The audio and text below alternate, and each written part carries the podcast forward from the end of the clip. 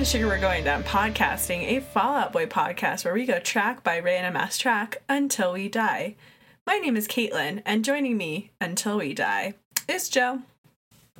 Hello. That's it. That's it. I got nothing this week. Our podcast knows what you did in the dark. That's it. That's what I got. Um, it's just not very good, is the thing. So I wasn't I wasn't gonna say it, but now I feel obligated to say something.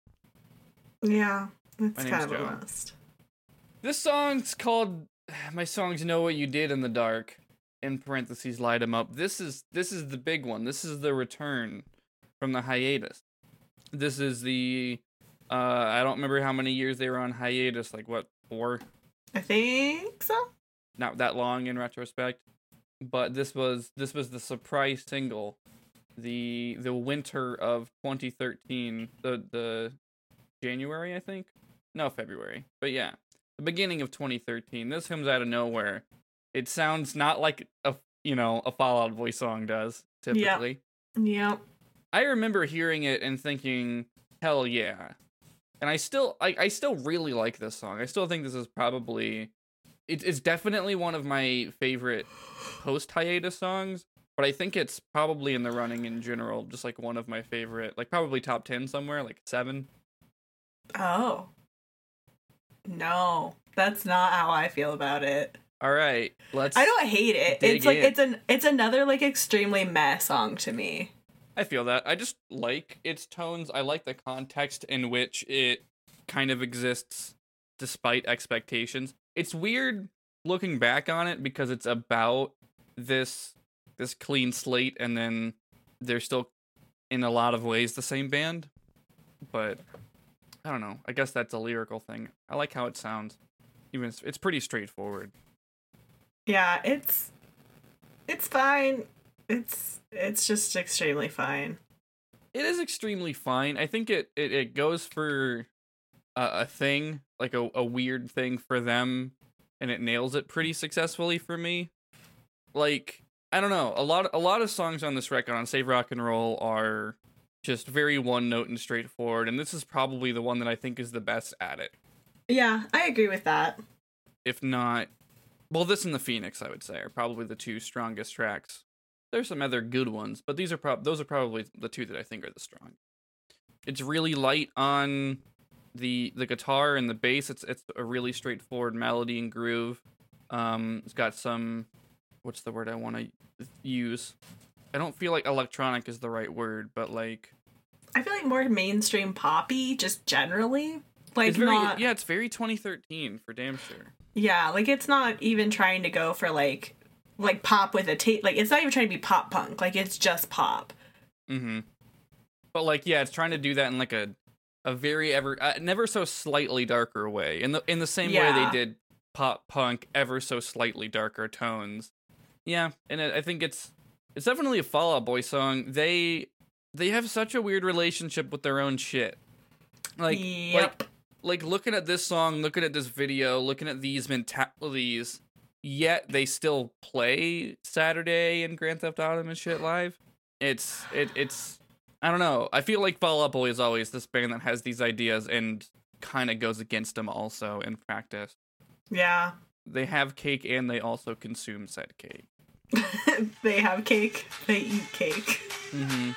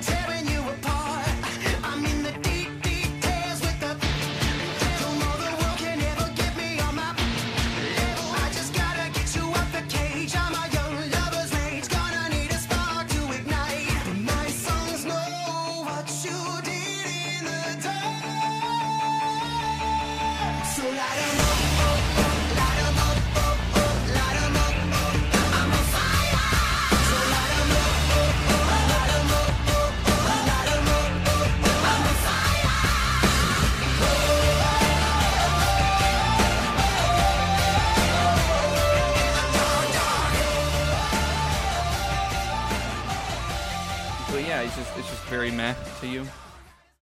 Yeah, it's like I don't know. It just doesn't do much for me. The songs that I like off of Save Rock and Roll are the ones that are just kind of like weirder Mhm. and like that are probably less effective at what they're trying to do, honestly, but like they just kind of hit a, b- a stronger chord with me.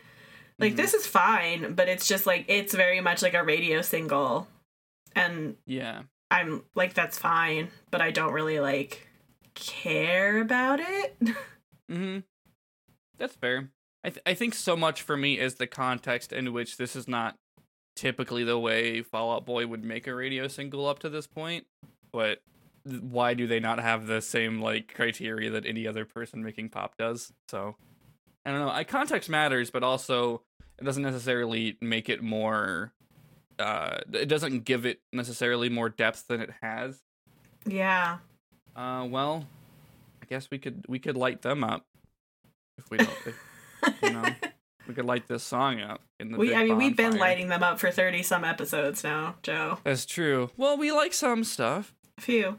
I I I I honestly don't know like what the percentage of of liked to disliked tracks has been. If I like, I feel like it's probably near fifty. There's also been a lot of songs that are like, this is fine. Yeah. We have had several where it's like I've honestly been surprised at the number that we're just like, it's fine. several light sixes. Yeah, what are you gonna do? But I guess I guess we can get in get into the lyrics of this track. But but be careful, making wishes in the dark, dark. Can't be sure when they've hit their mark. And besides, in the mean meantime, I'm just dreaming of tearing you apart. All right, cool. Um, so that that that those like three lines really fucking distill my mood on this song in which they're like let's get rid of all the things that we did uh which by the way the way it's symbolized is a way without accountability i guess we could talk about that uh but then it goes like and then i feel like the in the meantime i'm dreaming of tearing you apart is the exact same thing they're trying to put behind them yeah. like that's how is that not a lyric off of fucking take this to your grave? No, you're right. I guess the difference is like hear, hearing this pre hiatus, it sounds like a bad breaking up. Hearing it post hiatus sounds weirdly sexual. Yeah. I could see that. I could definitely see that. That's just is that just the Pete Wentz dichotomy? I think it might be. Probably a large percentage of, of lyric fall into those two buckets. Um, there's there's more nuance than we probably give Pete credit for as a side effect of us making jokes. And this is a, a podcast in which we make jokes. and and you can see that kind of disappear on the depressing songs but but really i feel like that line is so distilled to me of like either way i'm like yep that's a thing pete wrote yeah. Yeah, I agree. And I mean, well, and like the second half of the lyric definitely like contributes to that feeling of it being very sexually charged. mm-hmm you mean the rest of the verse or just the second half of that line Uh the verse. okay you want to read it I do. Uh, I'm in the D details with the devil, so now the world can never get on my get me on my level. What? Uh, I just gotta get you out of the cage. I'm a young lover's rage, gonna need a spark to ignite. yeah I, I could see that connecting in a different way than it probably meant or uh, in, in my initial reading of it Yeah, I don't know if that vagueness is intentional of like recontextualizing that. Um, I would say probably not. yeah. But yeah, what is so the world can never get me on my level. I don't know what that means. Yeah, I don't. Like, not even like metaphorically. Like, I just the, that string of words together does not make sense to me. Mm-hmm. I'm yeah. I'm in the details with the devil. So now the world can never get me on my level. So, and and there is an annotation that kind of points towards. Well, the, the the initial annotation I think misses the point, and then there's a comment on it that I think refines it. But just like being obsessive with details and perfection, and as a result, like the things around you not being good enough for you to be where you want to be, or something. Which sure, fine. Let's let's dip into that narcissism, Pete. I sure missed it. But like, what's I don't know. It's It's just the weird, phrasing of it's because it's not so now the world can never get on my level. It's the world can never get me on my level. Yeah, the world's not capable of pushing me up to the level with which I should be. Yeah. Which like, I I there's there's a world in which that's a good sentiment, and it is not one that Pete Wentz is writing about. yeah, it also just like verbally does not sound good. You see, my reading of it is I think they they thought it sounded good so much so that it, they avoided it making sense. Yeah, I don't like the way it sounds verbally either. Like I Mm. don't like like that set of like sounds together sounds bad. I think Patrick delivers it well. Reading I think it, he delivers it, doesn't. well, but reading it it's like no, this is not it. Yeah. I don't know if it was intended to be read, but uh it, it I think it sounds fine in the song, but but yeah, I I do agree with you that it's very w- willfully obtuse in its phrasing. I just Not got to get you out of the cage. I am a young lover's raid. Sure. Yeah. I mean, All again, right. it's just kind of sexually charged, like young lovers Mhm. rage, getting you out Yeah. of that cage. Gotta get me out. Someone please free Joe. Uh huh. Gonna need. You're the one who needs freed. Last I checked. That's true. We still haven't felt a feeling, and it's not to happen this week. You're gonna need a spark to ignite, even. uh, and then he says the title of the song, which is "My Songs Know What You Did in the Dark," which, you know, because it's Pete, I have to think, yeah, there's probably like some root there in the "I know what you did last summer" quote. Yeah. What is it? It's like, it's a really, it sounds poignant, but is it? No. Yeah. It's like it, it it's like phrased in a way to sound deep, but it is I feel like it says nothing. Yeah, it doesn't say a damn thing. What what is the dark and what do the songs know ab- ab- about said darkness? Because the, the original sentiment of, like, you know, like the I know what you did last summer, or like even I know what you did in the dark, that makes sense. Because it's like, right, like, I, you know, like what you were Mhm. trying to keep secret or whatever. But, like, I don't know why, what the songs have to do with that. Is it supposed to be like like an extension of like I know what you did in the dark and I wrote about it in songs?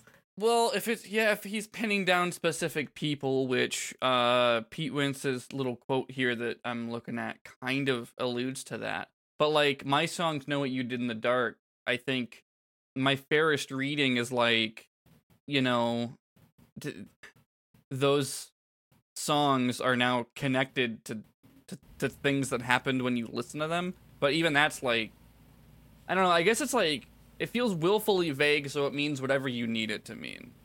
Yeah. And like it, it it's written for people who liked them before this song came out, which is weird because it doesn't sound sonically like it was written for people who liked them before the hiatus. Yeah. Because because it doesn't sound like pre hiatus music. yeah, no, it's I don't know if if that's part part of me, part of me likes that.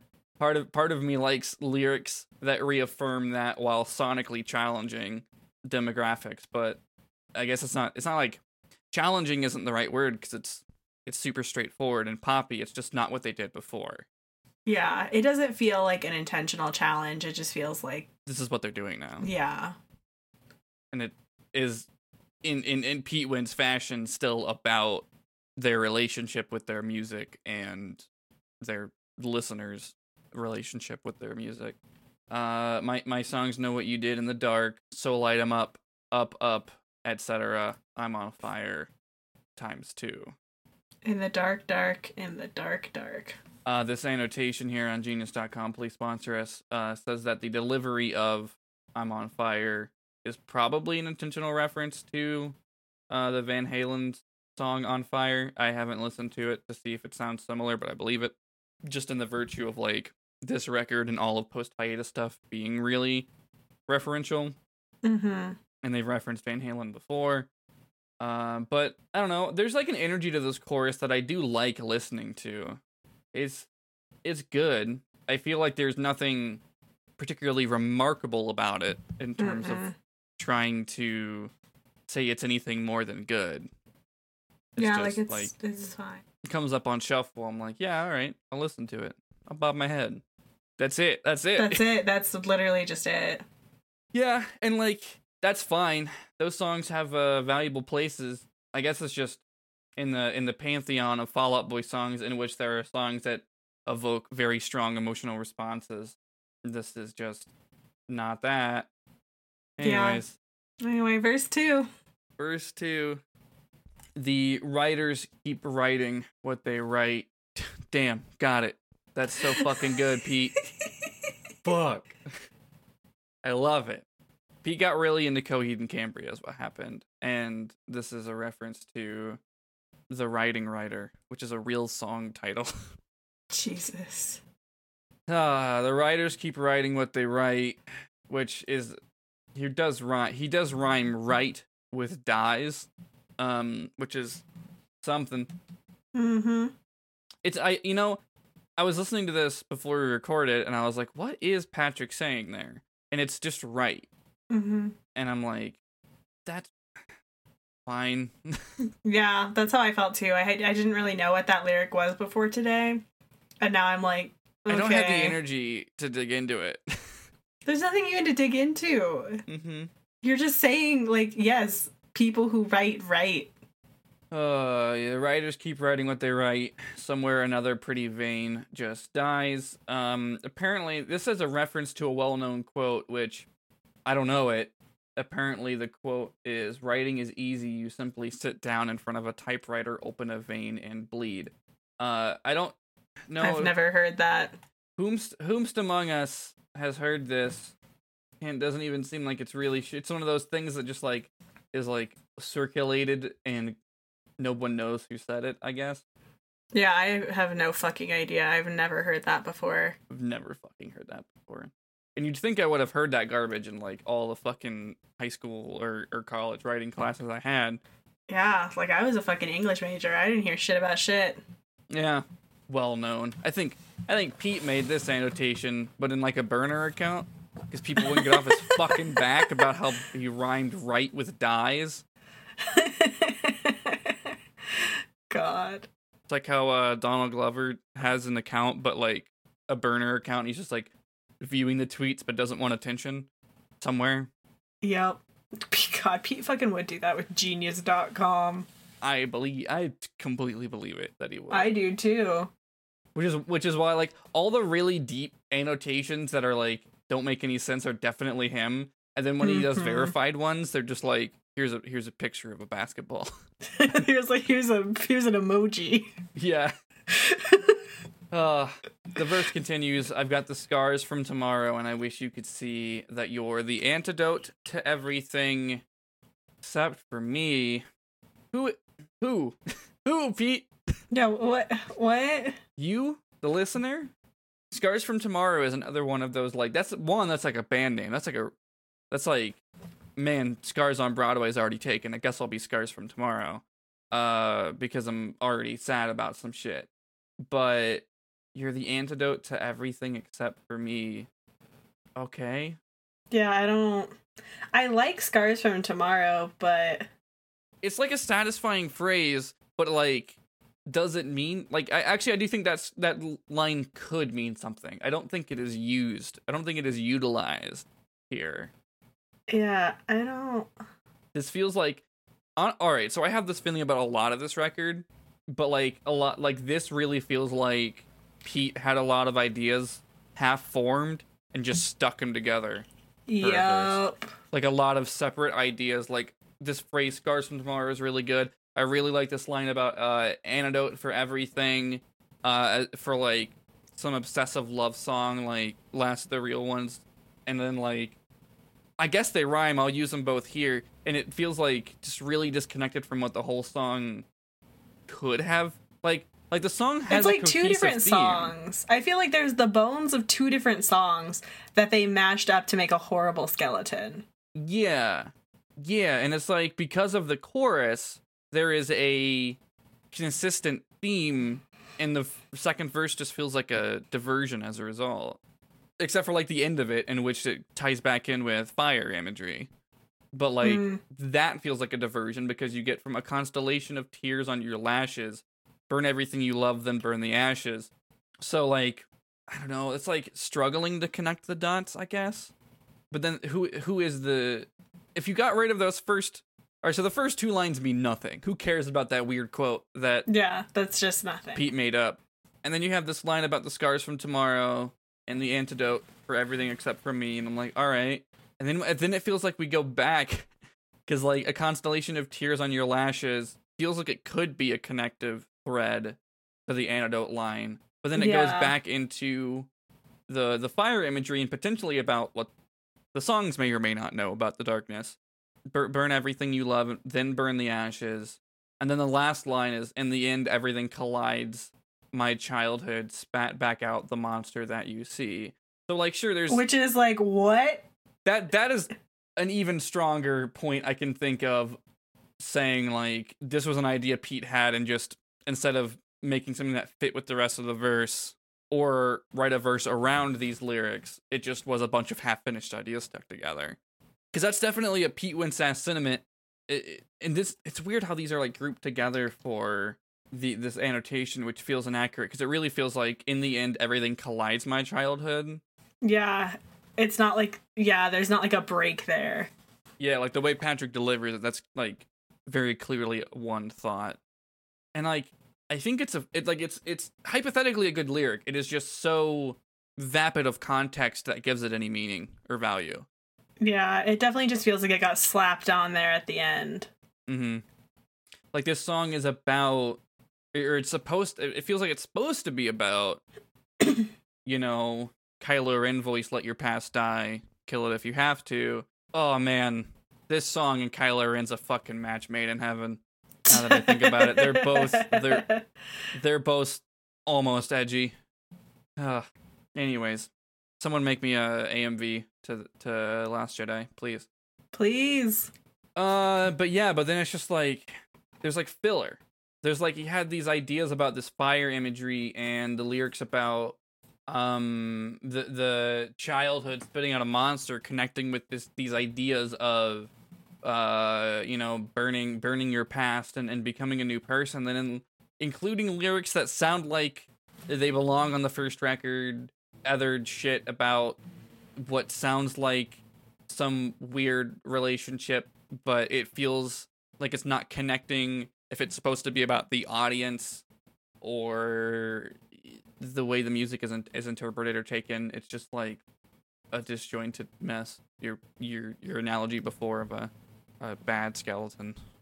Just a mismatched bone boy. mm-hmm.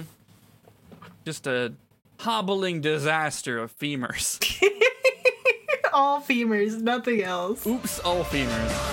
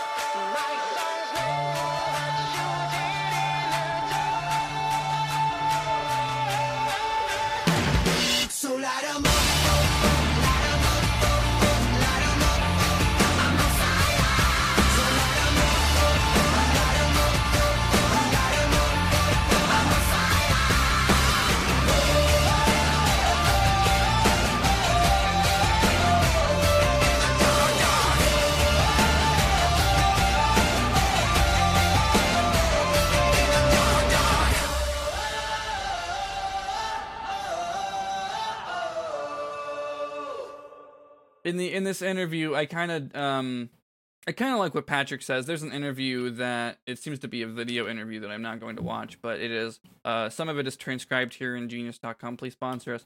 And so Patrick said about the lyrics. Uh, it said to me that kind of theory you have when you're an adult, which is a different one than you have when you're a teenager. Because when you're a teenager, you can say these these permanent things like "I hope you choke" and "I hope you die," presumably referencing their early music, and all these other things. And when you're an adult, the people you said that to when you were a teenager are still around, and you still have to interact with, and and you have to figure out how to deal with that and that's permanent and the rest of your life is going to be like hey i'm seething with anger and i just hi um, i'm sure that sounds like a, a sentence that he would say if i listened to it and then there's another one that says Wentz added when you when you do take account of your life sometimes it's all right to just burn it raise it and start fresh for me it's happened a couple times and it's been a healthy thing i feel better as a person i feel re-energized i feel like in in the spirit of this podcast and the way we have reanalyzed older older Fall Out Boy lyrics, it feels like burning the evidence to the ground is bad. Yup. Because because when you are like, yeah, we'll keep playing Saturday and Grand Theft Autumn because people like them. It, you know, it feels like it's not it's not accountability of I said some things in previous songs that I should not now. Yeah. Uh, it, it it's just I'll keep playing the ones that aren't that bad because people like them and move on. It, it's a very I don't know. Like I'm obviously only seeing this lens of it of like a quote and the songs and our an- analysis analyses of the songs up to this point, but like th- through that lens and that sort of idea of of moving past a thing without visible accountability for creating these these like I mean toxic masculinity infused uh tracks it feels like a very selfish way of moving on yeah, it's definitely like washing your hands of it and not Mhm. like taking any responsibility, which is bullshit because you can't really like grow and change if you don't like take account of where you came from. yeah and i mean again like maybe that's happened and it's just not reflected in the work. Um i've never spoken to the man. Yeah, but I mean, even like even if we're just talking about my calls. I've been trying to get him on the podcast since day one. Um, but I mean, even if we're just talking about like the work itself, right? If like old work still informs new work, so like just trying Yeah. to wash your hands of it is kind of bullshitty. Yeah, and it's like if, if they wanted to make a hard and fast rule of just like that's not us, we're not playing the old shit anymore. One, they would lose their fan base. No one would go They to their shows. Uh, and that's maybe that's why they still play it. Maybe they still like it. I don't know. But like the Wonder Years have their first record is called Get Stoked on It, and they don't play songs from that ever. They're like, yeah, that's not us. It's not on Spotify. They don't identify with that body of work like pre um well there's like an ep i was gonna say pre upsides but there's like an ep before that that's still in circulation. And like sometimes in rare occasions they'll play like one song off of it. Like i did see one at bloodfest and they were like that's probably the last time we play that song. But like this is the last bloodfest so we did it. Uh and like i don't know. I don't there's a i don't one i don't see that from fall out boy so it feels a little disingenuous to burn everything down and then cherry pick the parts of it that people you know go to concerts for uh, and pay a lot of money for Mm-hmm. also like even in this song like i'm i'm dreaming of tearing you apart and then like i don't feel like i don't feel like the things they're burning like i don't feel like the bad parts of what they're burning away are actually leaving their songwriting Yeah. like it's a, it's a sonic shift it is certainly not a like uh conceptual shift Yeah, I mean, I guess I can give them that it feels less like, especially this album feels less like angry and like, I don't think violent is the right word, but like it's in that neighborhood. mm-hmm This definitely feels like more chilled out in that sense. it, it- it's hard to pin down exactly what the the the that that character flaw of take this to your grave exactly is I mean, I think for parts of it, it is just like actually like nasty, like sentiments in the language itself. yeah yeah but like as, as you were saying i was like i guess violent is like where it's going but it's not there It's just like that's still bad enough, I think. Yeah, like it's definitely not good, but I will give them it feels better. Mm-hmm. Like still not ideal, but it feels like there was a shift Yeah. and I can give them that. there there is a shift. I guess it's just it, it, it it's hard for me to to think and pin down what the shift is. It just like- feels gentler. Like even in the I'm just wishing to tear you apart and the fact that we were talking about how like had that bit on take this to your grave, we would have probably taken it more literally or like as a like I want to destroy you type thing and in this Mhm. context instead like just because of the setting of the album like it feels more sexual instead. Mhm. Um, and I think it's just that of like take this to your grave feels like an angry, like aggressive album, and also Yeah. extremely petty. Whereas S- Save Rock and Roll feels kind of aimless to a degree. I, I Like, that's a very definitely just- fair assessment of Save Rock and Roll to me. Yeah, like they, it feels like they're just it's like the musical equivalent of them just kind of like wandering around like kicking shit and trying things, hmm but like not really having a goal in mind. Yeah, how how do they do the the music making together again? No one really knows. Yeah, and so I think in some of that aimlessness, a lot of the edge is taken off. Mm-hmm. So there there's some stuff that stay, stayed consistent, but I think I guess some of it went away.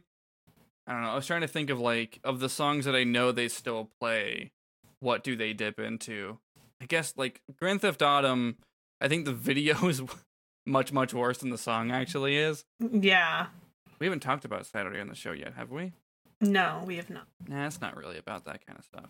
So maybe it's fine. In terms of just like playing those songs outside of the context of just like picking the ones that don't have the problem and wiping your hands clean. I think that you're still right though, because it feels very much like because I doubt that Pete Wentz is like, oh, I'm doing this out of the like the problematic part of it, and more out of like it feels less of like a sentiment of like burn it because it was like it was bad and that's not who you are anymore because like you said bad things or did things that might be harmful, and more it feels like burn it because it's not who you are anymore because you just want to start over and like not even have to think about like the stuff that you did that may or may not have been harmful. Like it doesn't feel like critical enough, you know what I mean? So I Yeah. think I think them still playing those songs is hypocritical in the reading of like if you're saying that all of your old stuff is gone, then it should just be gone. Yeah, which is why I'm I I guess I don't that's why it's so messy of just like I don't I guess they're not saying that, but also I mean, they literally show them burning their records. yeah, yeah, they make So a big they deal are about it. saying that. Yeah, they make a big deal about it, and that's what the song seems to be about. But they definitely play their old stuff. So, uh, Yeah. It's one of those things where it's like you're you're not really saying anything if you're like, yeah, fuck the old stuff, but we still need it to fill arenas or whatever. yeah, or yeah, just cherry picking the the stuff that they still like. Um, I don't know. Cuz yeah, that's the other thing too. If you do still like it, why did you go so hard against it? I I don't know what their tours look like for Save Rock and Roll. Like they only put out what like thirteen new songs, and they probably wouldn't have just played that album front to back. Uh, no, they and- played other stuff. I saw them when they toured for that album. Yeah, but like, so even then, they're they're playing older stuff, and and even if like they lean off of that aggression later because they're not like swinging back from hiatus, and they're like, because like this, I feel like this band is constantly in a different setting every time they make music, and like that, I feel like that's normal and fine. I don't expect people, let alone bands or or, or any of that stuff, to be monolithic. It's just they're they have a consistently combative relationship with their own body of work. Yeah. It's just it's very emblematic of that, I think. Mm-hmm. I don't know. It's fine. It's good, it's an alright song. Yeah, it's fine. It's extremely fine. yeah. The after we we talked about the second chorus forever ago, but uh, it just repeats the or the second verse, but it just repeats the chorus like twice and then ends. Yeah, there's literally like nothing else of new or of import after Yeah. Cool. I feel like the video will only take like a minute to talk about. Yeah, the video is super quick. You wanna you wanna describe it? Yes. So 2 Chainz is there. 2 Chainz is here.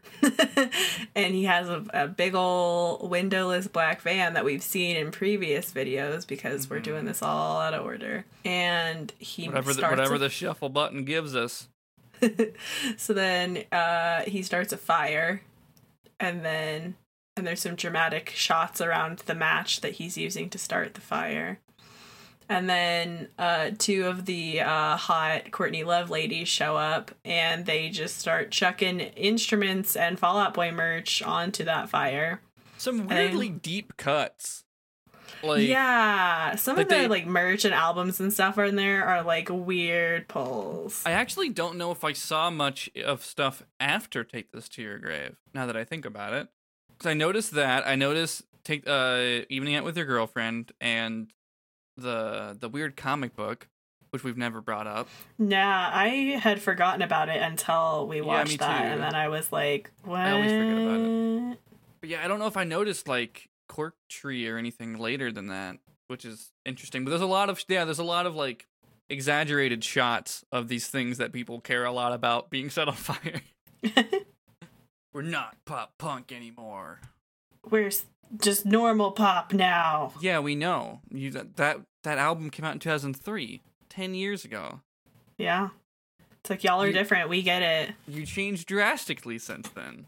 I mean, even the album after that first album was very different. Yeah. they've not had a consistent sound ever. it's I don't know. It's not like vastly changing from album to album, but it's certainly But it's always different. Like I would They- they not say that any album energies. is like the same. yeah. They're they're distinctly different energies. Uh, at least pre hiatus, I feel like there's a, a distinct shift between records. Even even post hiatus, I think that's true. With the the smallest shift being between Save Rock and Roll and American Beauty, which is to say, they should have just never made Save Rock and Roll and made American Beauty, but like with the same production style, so they actually sound good next to each other. Honestly, I would prefer Save Rock and Roll over. Uh, the, the thing is, there's like both of them are like half good. Like there there are songs on American Beauty that I think are solid. However, it's it's also got like some some real snoozers, as, as uh, does Save Rock and Roll. Yeah, I just like the tone and like vibe of Save Rock and Roll better than hmm But I feel like I don't know. I guess the things that I think American Beauty does good are like refined past that. Like I don't think I would like Irresistible if it was if it if it came out earlier and, and it and it sounded the Mhm. way that's it, true. it, it would sound. I always forget that Rock and Roll. Irresistible is on that album. It's like the best song on it. it it's Yeah. all downhill after track one. I've still not heard like most of Save or American Beauty, so I guess Mhm. I can't talk too much. But what I have heard, I still prefer the weirdness of Save Rock and Roll. That's fair. And it's like a specific point in time, I think, for both of us too. Yeah. Anyways, yeah, that just that's the rest of the video. Yeah, they literally like shit. burn a bunch of shit, shit, and then high five, and then 2 Chainz grabs a flamethrower and sets everything more on fire.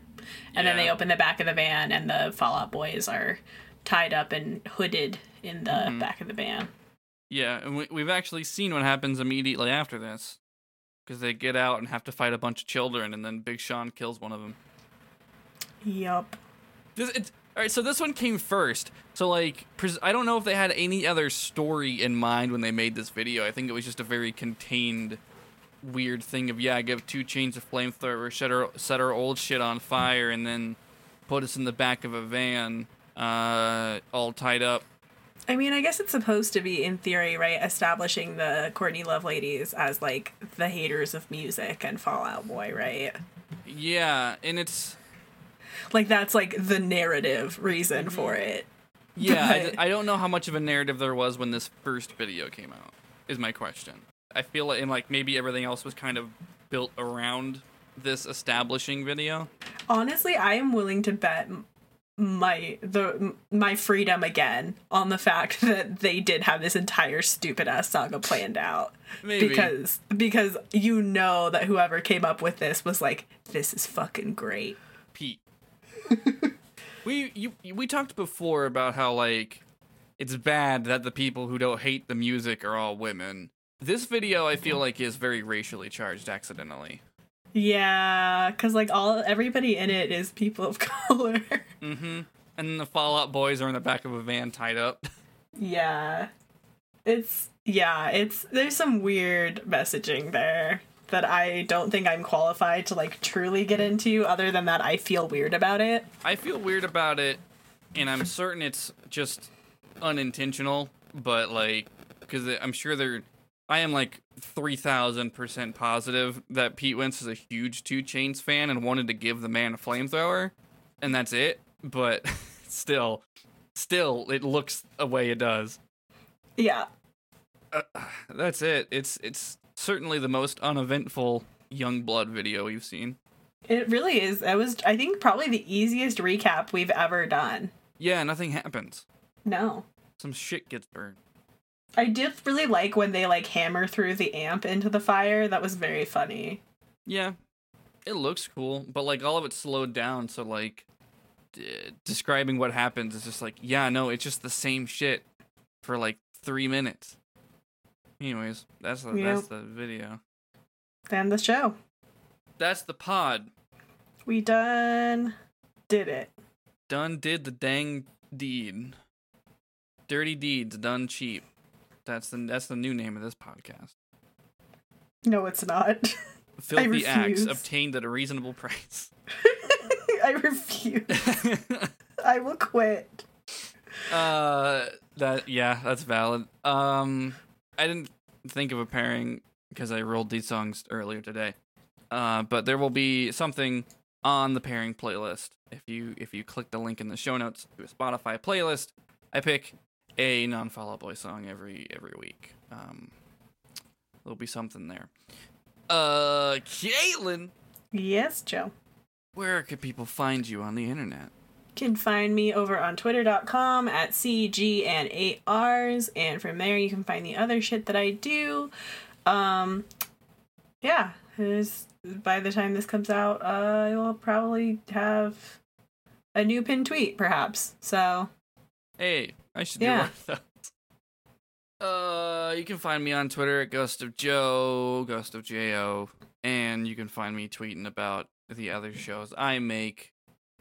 Uh, that's that's that's it. You can find them there.